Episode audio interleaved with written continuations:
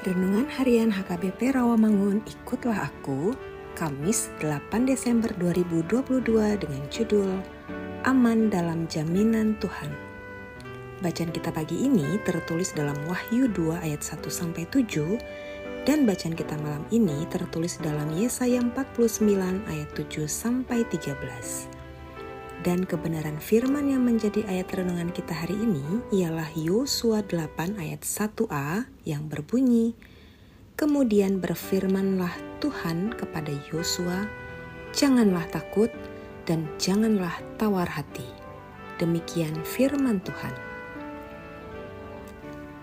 Sahabat, ikutlah aku yang dikasihi Tuhan Yesus Tuhan memberikan iman di tangan kanan dan keberanian di tangan kiri untuk saling melengkapi.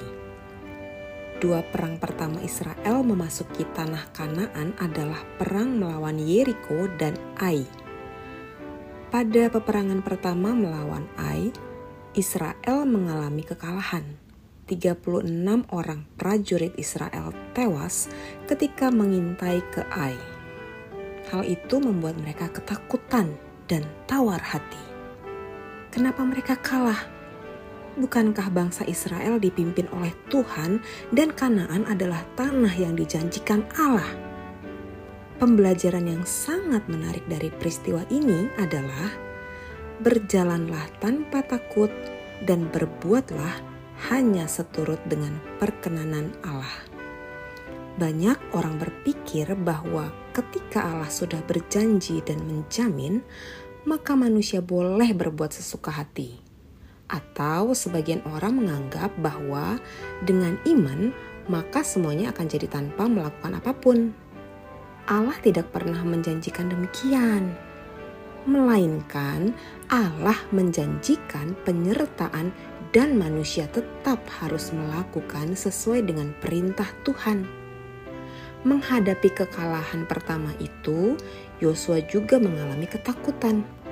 Israel belajar dengan baik bahwa tidak boleh hanya melakukan saja, namun tetap harus mengingat perintah Tuhan. Mereka menyusun strategi tidak hanya datang dan berlaku dalam semangat ketidakteraturan. Peperangan ini pun kemudian mereka menang.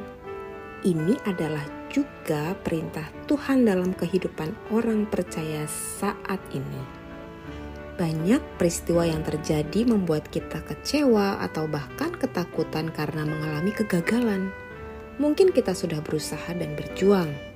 Mungkin perjuangan untuk keluarga, untuk anak-anak, berjuang untuk bisnis, dan pekerjaan yang sedang dikembangkan.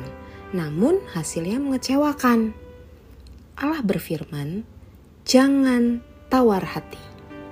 Pastinya ketika Allah berfirman demikian, di baliknya Allah sedang mempersiapkan sesuatu yang lebih indah.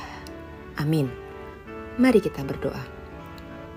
Tuhan, Allah sumber kekuatan dan pertolongan, berikanlah keteguhan hati dan keberanian kepadaku untuk menjalani apa yang harus kujalani. Amin. you